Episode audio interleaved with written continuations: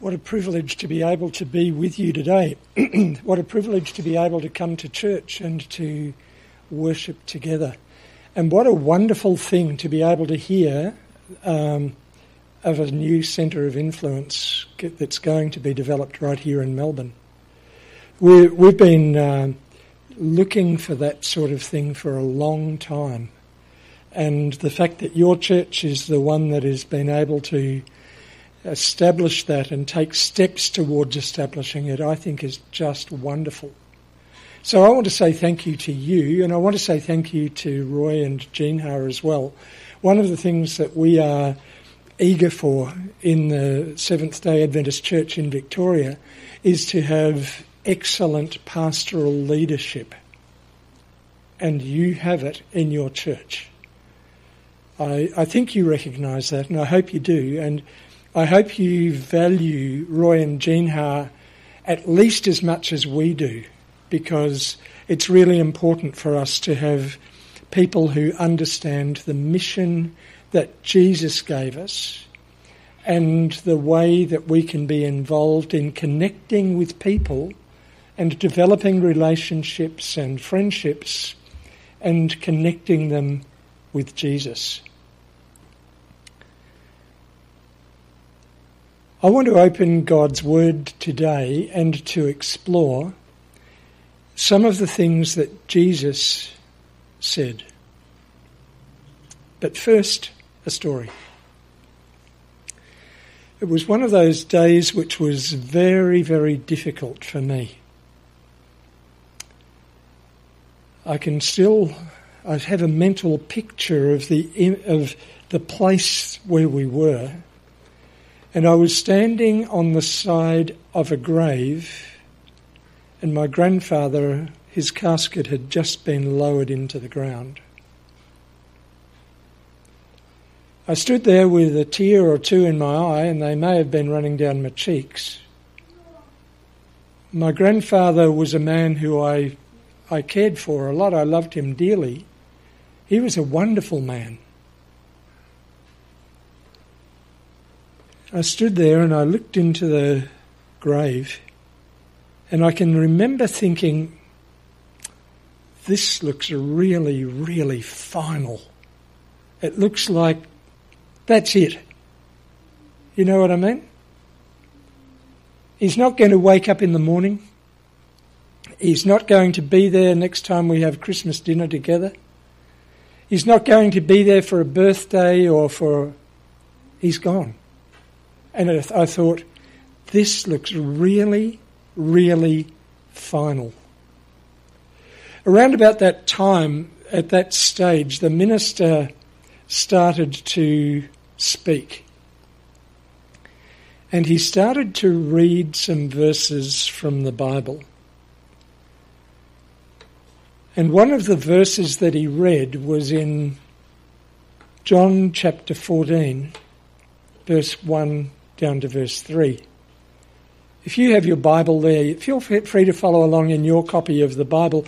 I will put some things on the screen, but I always like it when people can just check that we've got it right and that we're doing the things the way that the Bible says. These happen to be verses that I memorized as a little boy. I think my mum might have encouraged me to learn those Bible verses, but I can remember hearing the words, Let not your heart be troubled. You believe in God, believe also in me. And it went on with Jesus talking about, In my Father's house are many mansions. If it were not so, I would have told you. I go and prepare a place for you, that where I am, there ye may be also. That's basically what he was talking about. There's more to it than what I've, I've pointed out. But he was talking about us being together with him. As I heard those words, as I heard the pastor read the words, I heard them for the first time, even though they'd been in my memory for decades. Do you know what I mean? I had memorized the words because mum told me it was a good thing to memorise.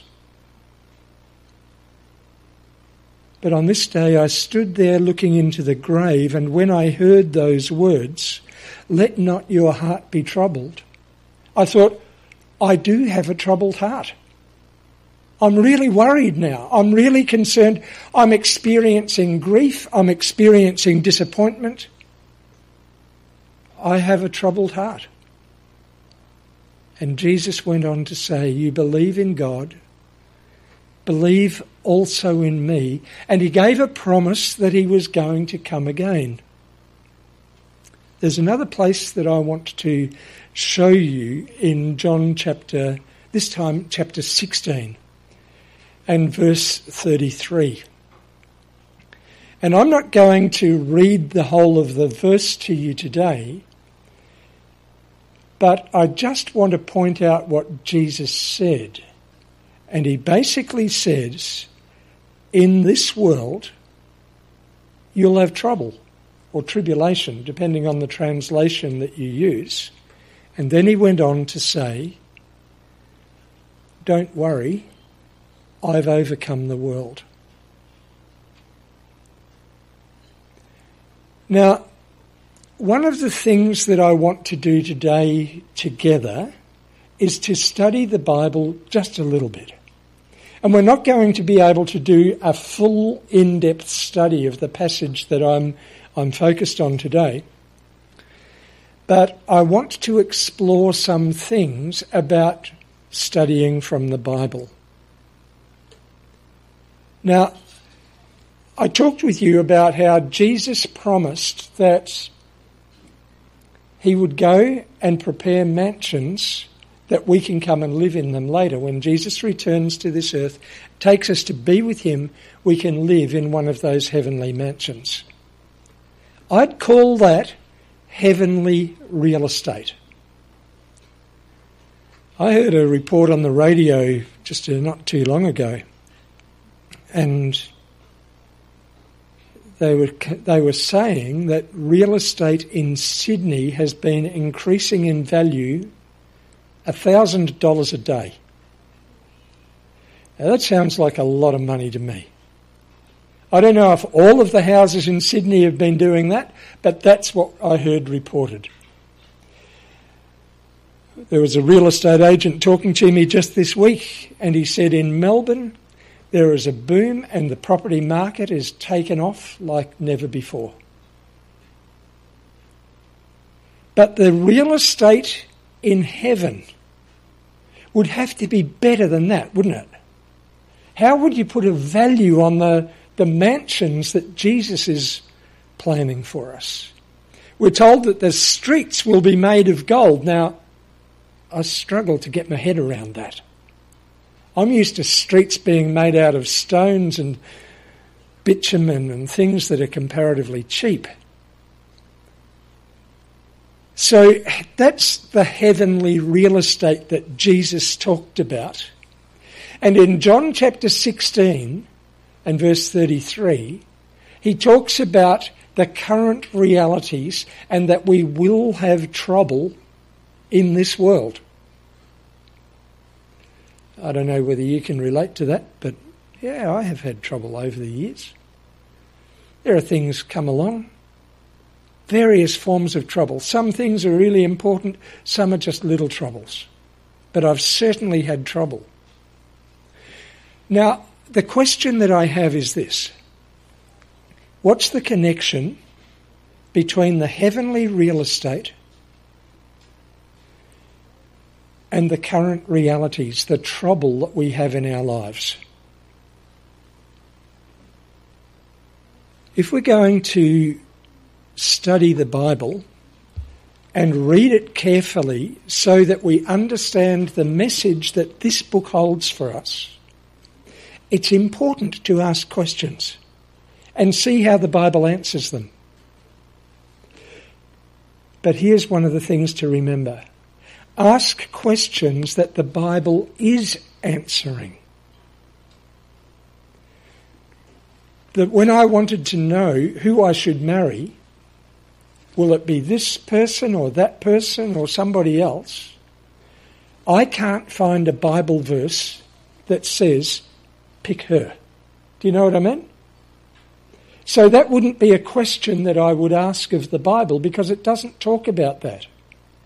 But it does give me some principles to live by.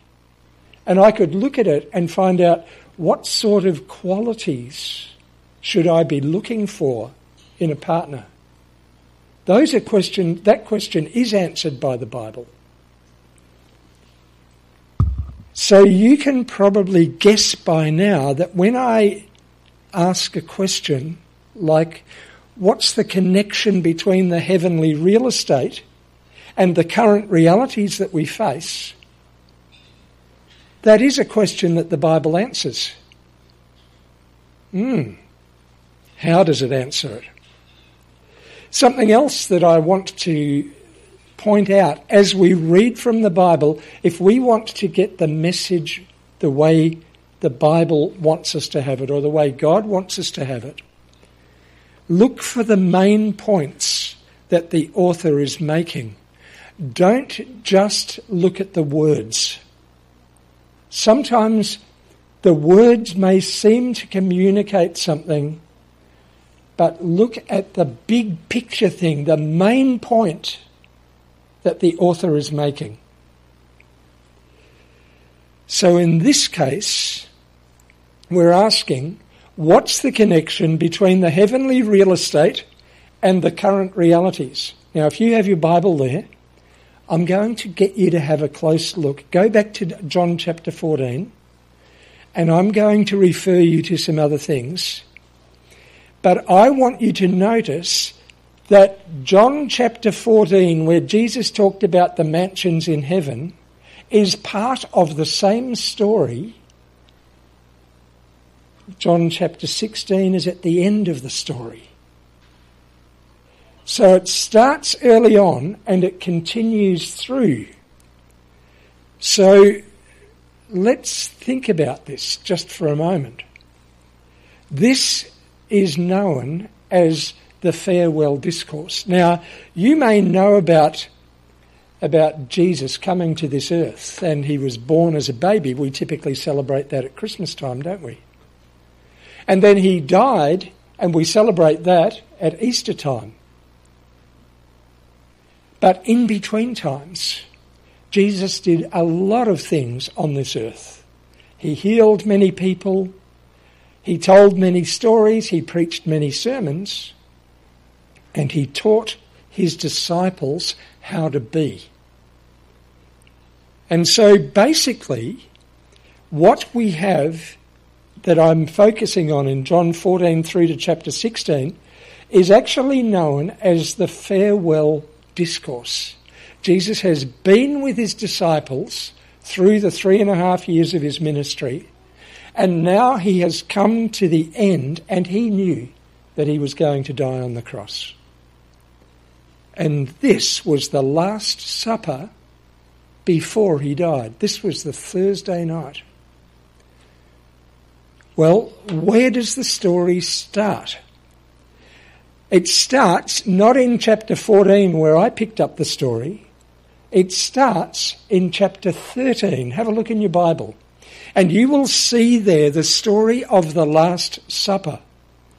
Now, Matthew, Mark, Luke, and John are all telling the story of the gospel, the story of Jesus. But only John tells the story of the Last Supper, giving us the detail of how Jesus washed his disciples' feet. So that is the beginning of the story. John chapter 13. So, where does the story actually end? Well, it doesn't end in John chapter 16, but rather it ends with Jesus' prayer for his, himself, for his disciples, and for other believers. And that is in John chapter 17.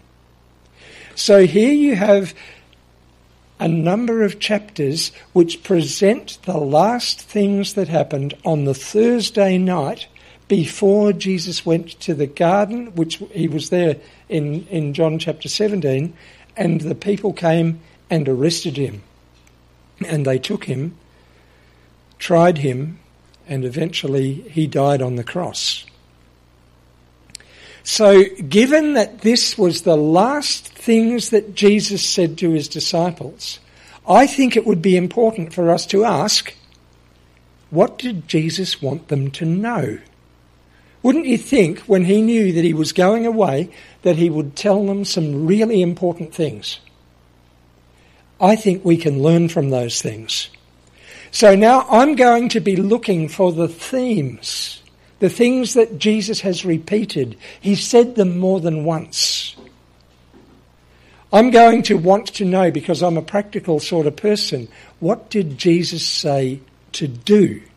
Because if there's one thing that I want to know, it's how did Jesus tell me to live my life? Let me tell you a secret.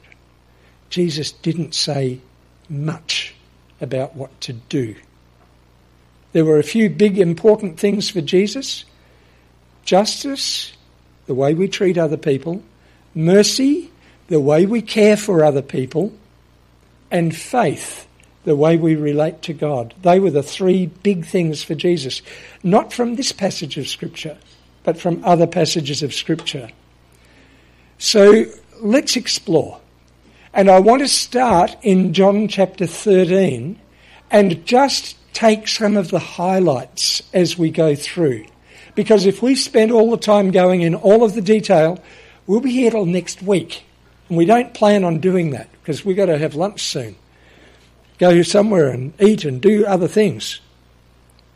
So, John chapter 13 and verse 33. Now, let me give you the summary of what has happened. In the room, Jesus has come in and started washing the disciples' feet. There's a whole story about that. You can read it. And then they had the, the bread and the wine and the actual supper, the Last Supper. And while they were eating it, there's a story there about Judas Iscariot. You may have heard of him. Jesus said somebody was going to betray him. And Judas was actually identified as being the one. Following that, then we come to the what is really, I consider to be the discourse. It's where it actually started, where Jesus is telling his disciples some specific things. And again, I'm just picking a few of the highlights, a few things that are repeated themes. John chapter 13 and verse 33, Jesus says, I'm going away and where I'm going, you can't come. I think it was Thomas who said that one of the disciples, Thomas, he said, Where are you going? Why can't we come? Peter wanted to know. And so the disciples are, they've stopped listening to what Jesus is saying because he went on to tell them some other things fairly quickly. But they, they were stuck on, hang on a minute, Jesus is our master. He's our teacher. We don't want him to go away. We want to go with him. Why can't we be together?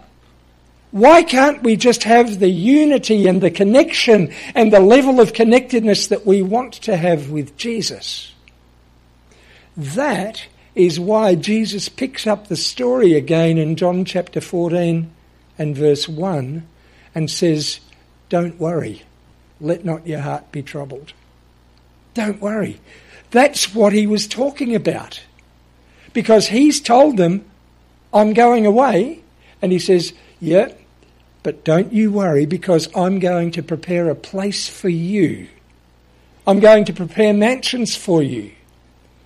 Is it possible that when he said he was going to prepare a place for them, that he was actually thinking about his death on the cross, which would make it possible for people to be saved? To experience the joy of being able to have a mansion in heaven. And so he says, I'm going, but you can't come. Later on in chapter 16, when this is repeated, Jesus says, I've told you that I'm going, but you no longer ask me, where are you going? Why? Because he's told them. He's explained things to them. Whether they've understood it in its fullness, probably not but later on they did. Let's focus on something else that Jesus said in the very next verse. And again, this is repeated, and you can see there in John chapter 15, this is repeated. But Jesus said, A new commandment I give to you, that you love one another. Is that a new commandment? Was that something new? I can find that in the Old Testament. Why did Jesus say this is a new commandment? Uh-huh. Because he doesn't stop there. He says, A new commandment I, I give to you love one another as I have loved you. That was the new part, wasn't it? And so we need to read from the Bible if we're going to be able to love as Jesus loved, to get to know Him so that we can live like He lived and treat other people like He treated them. And then he says in chapter 14, verse 1, and we've already talked about this, he basically says, Don't worry.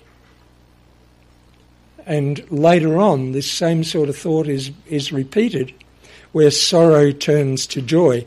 Something else that we've got right there in chapter 14 is he says, Let not your heart be troubled. Believe in God. You believe you believe in God, believe also in me. Now, I've put the word trust on the screen because I think we're all probably familiar that the New Testament in the Bible was originally written in the Greek language. And so some of us know what it is to translate from one language to another, and that there may be different ways of translating a given word. And the word that is translated in, the, in our Bible in English as faith, that word can also be translated as trust. There's a fairly famous story about this, and I just want to stop and focus on this because I think it'll help us to understand.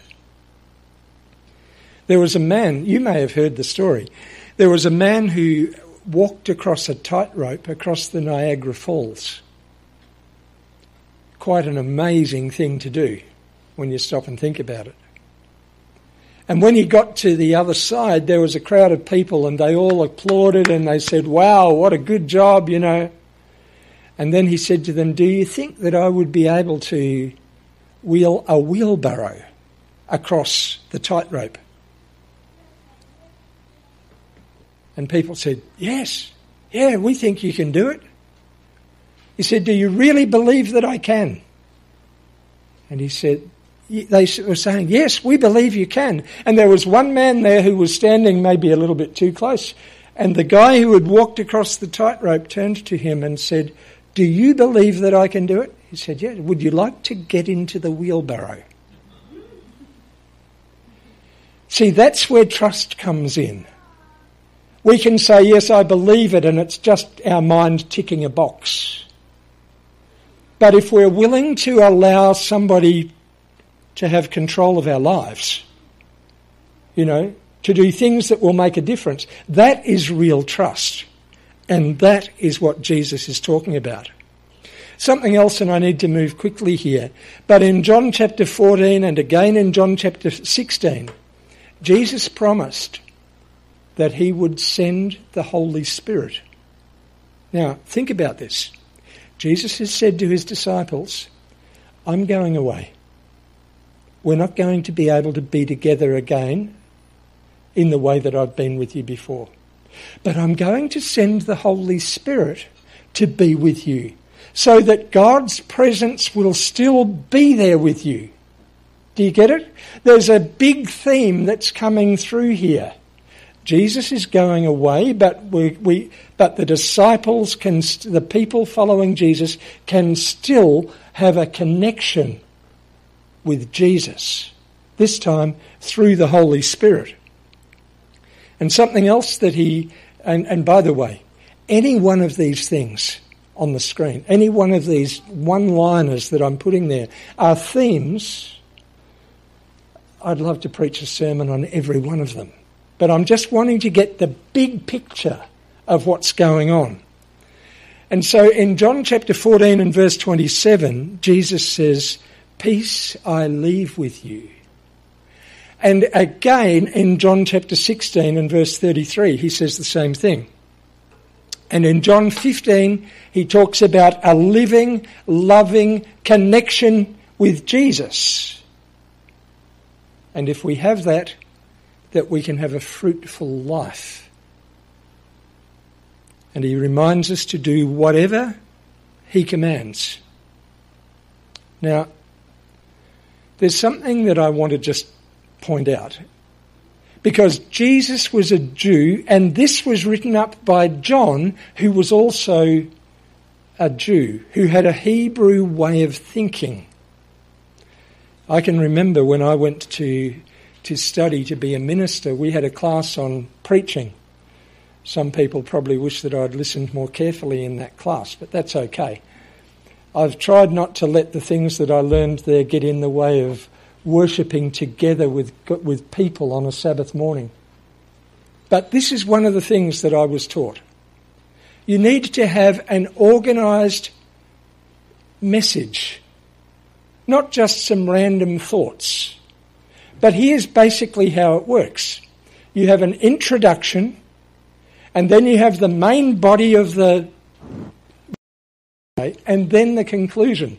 It's a bit like that when you're going to write an essay, too, isn't it? And so the lecturer said to us in the introduction, first you tell them what you're going to tell them. Tell them what you told them. And as I said, I for the Hebrew mind, it was different. I, I wanted to know what I was meant to do. And so I thought, let me go and talk with the person who has been there before me. And so I did.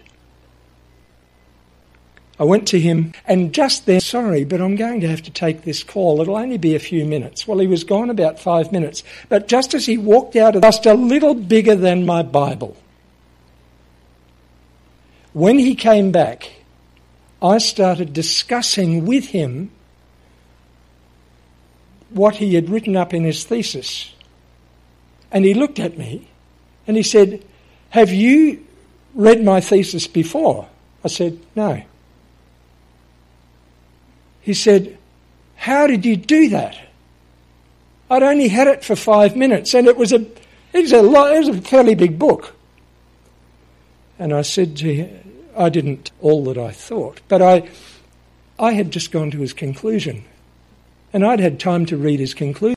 And he had outlined everything that I needed to know. See, because he had followed that introduction, the main body, and then the conclusion. And he was amazed that I could do that, and I was amazed that he had got a PhD without knowing how to do that. For the Hebrew mind, it was different. Many times, they would organise it so that they would start talking about something and they would take another step towards the main point, and you'll find the main thing right in the heart of it, right in the middle. So they'll take steps towards their main point and then step corresponding steps away from it. So that they've got a step here, another one there as they're walking away from the theme. Do you follow what I mean? Let me ask you this, like that here. In this last discourse that Jesus gave to his disciples, who could come and give me a hand. I'm going to need some help because it seems to me that it's about time we make sure that we have understood what Jesus was talking about in all of these chapters. Thank you, Micah. Thank you so much for coming to help me. Now, would you be able to open my backpack? There are people who have been wondering why ever did he bring his backpack? What have you got there? Oh, you found now. Okay, let's just before we. That's enough for now. Right. Can you hold that up? Hold it up so everybody can see. Thank you very much. What is that? Does anybody know? Ah, you're right. This is part of a grapevine. That is part, well, it used to be part of my grapevine. Now, let me ask you would you expect to find grapes on that piece of grapevine?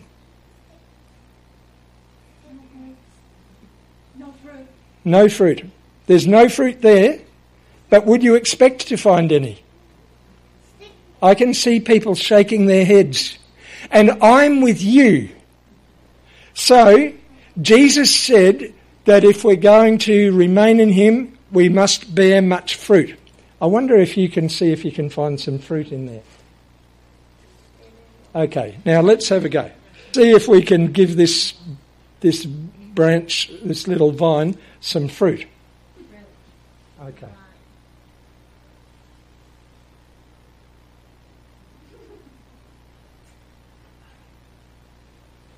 Okay, are we happy now? I can see some people nodding.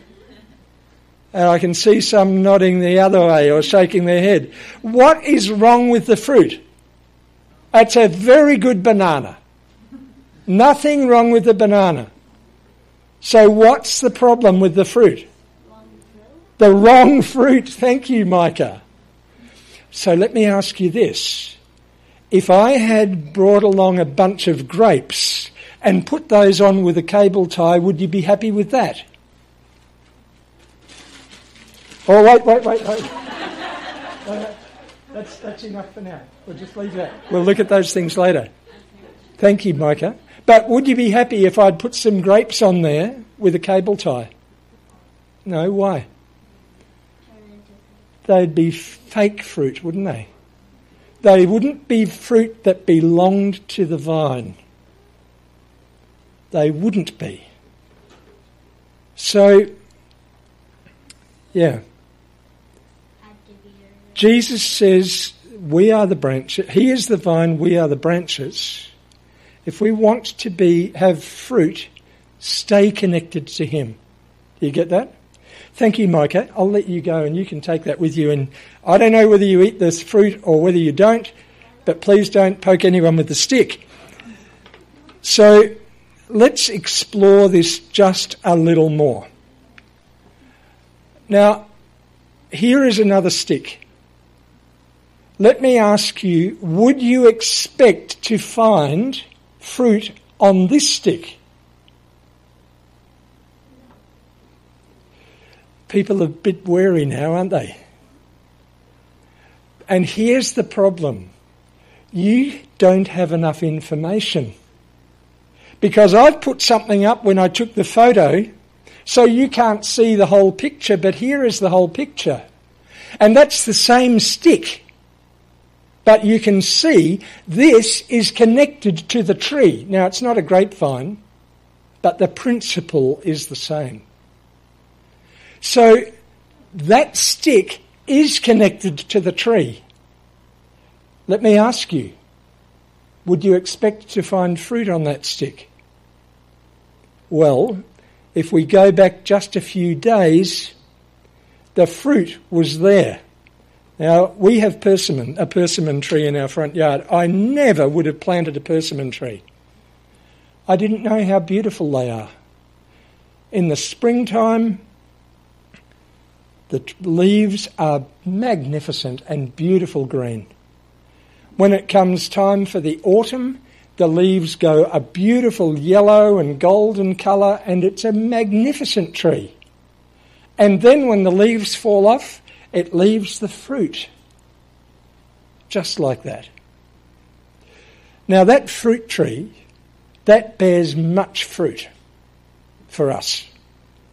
Pretty much every year. We don't have baskets or anything to pick fruit in, and so my wife Marcia uses the washing basket and she fills that up about four or five times with fruit from that persimmon tree. But do you know what? We never focus on the fruit. Do you get it?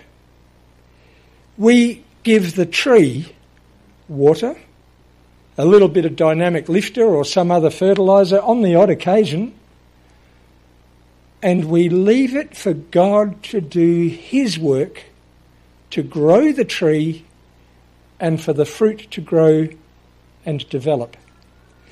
Now, after we had picked everything off the tree that we wanted, we had more than enough. I said to Marcia, why don't we, and we were picking at about 8.30, 9 o'clock at night, to try and get them all off. And some of these ones that you can see on the screen were a little bit high up.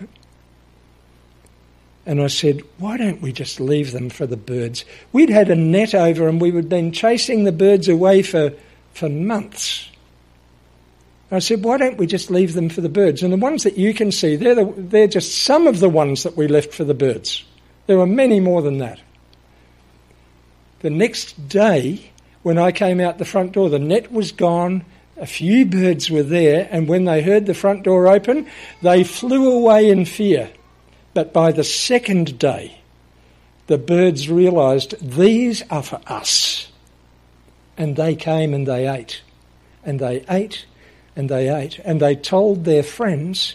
And they had we had crows in the, all of the trees up and down the street, and they're calling out to each other, Come and have a party at Graham's house.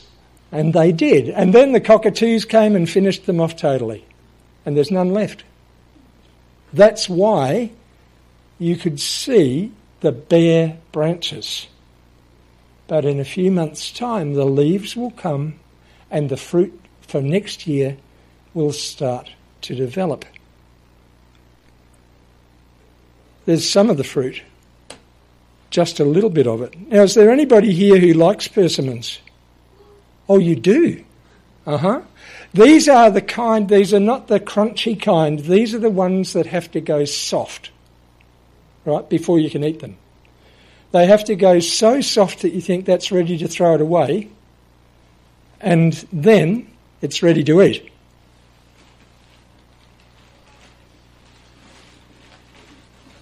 And just in case there was somebody who likes them, I brought a few along. And you can have them, provided you like persimmons. Don't take them if you don't, but there they are. I won't tip them up. And I only brought that many because I could have brought a basket full, and they are soft enough. These are ready to eat, they're ready to go. So I'll leave them here, and somebody can, if you want some, feel free to come and take them. Because why did I bring them? I want you to remember what Jesus said. I would tip them up on their side, but not these ones. They're really soft, and I've got some little plastic bags if you want to take one home in a plastic bag. But they are really, really ready. Why did they get to be like that? Because the branch was connected to the tree. It's what Jesus said. And so here's the question How are you going with your connection with Jesus? If you are one of the branches, how are you going with your connection with Him? How would you connect with Jesus? Well, one of the ways is to read from the Bible on a regular basis. Spend time learning of Him. Something else that we have already seen from what he said is obey his commandments and live the way that he wants us to live, including loving one another as Jesus loved. That's the big commandment, isn't it? And what else could we do? We can spend time in prayer talking with him if we want to develop that relationship with him. And there's one more thing and that is to tell others about Jesus. Because as we do those things, our faith will grow and He'll make a difference. I don't know if you've ever seen the book Steps to Christ. You may have seen it. In that book, there's something, and I don't know if you've read it or if you've seen these words before, but these words mean a lot to me because they describe something of that relationship and the life that happens when Jesus is there. And I've found that he makes a difference for me. This is what is written in that book. Keep your wants, your joys, your sorrows, your cares, and your fears before God. You cannot burden him. You cannot weary him. He who numbers the hairs of your head is not indifferent to the wants of his children. His heart of love is touched by our sorrows and even by our utterances of them. Take everything to him that perplexes the mind. Nothing is too great for him to bear. For he upholds the worlds. He rules over the uni- all of the affairs of the universe. And these last phrases that I'm about to share with you mean so much to me. I have experienced the difference that having Jesus in my life makes, and it's really well expressed in these verses, these, these words. Nothing that in any way concerns our peace is too small for him to notice.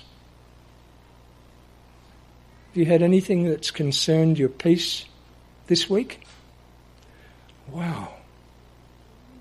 I don't know about you, but I live out close to Mount Dandenong, and there's been a lot to disturb people's peace out there. But there's nothing too small, whether it's something somebody said, something somebody did, whether it has to do with health or employment or, or money or whatever it is.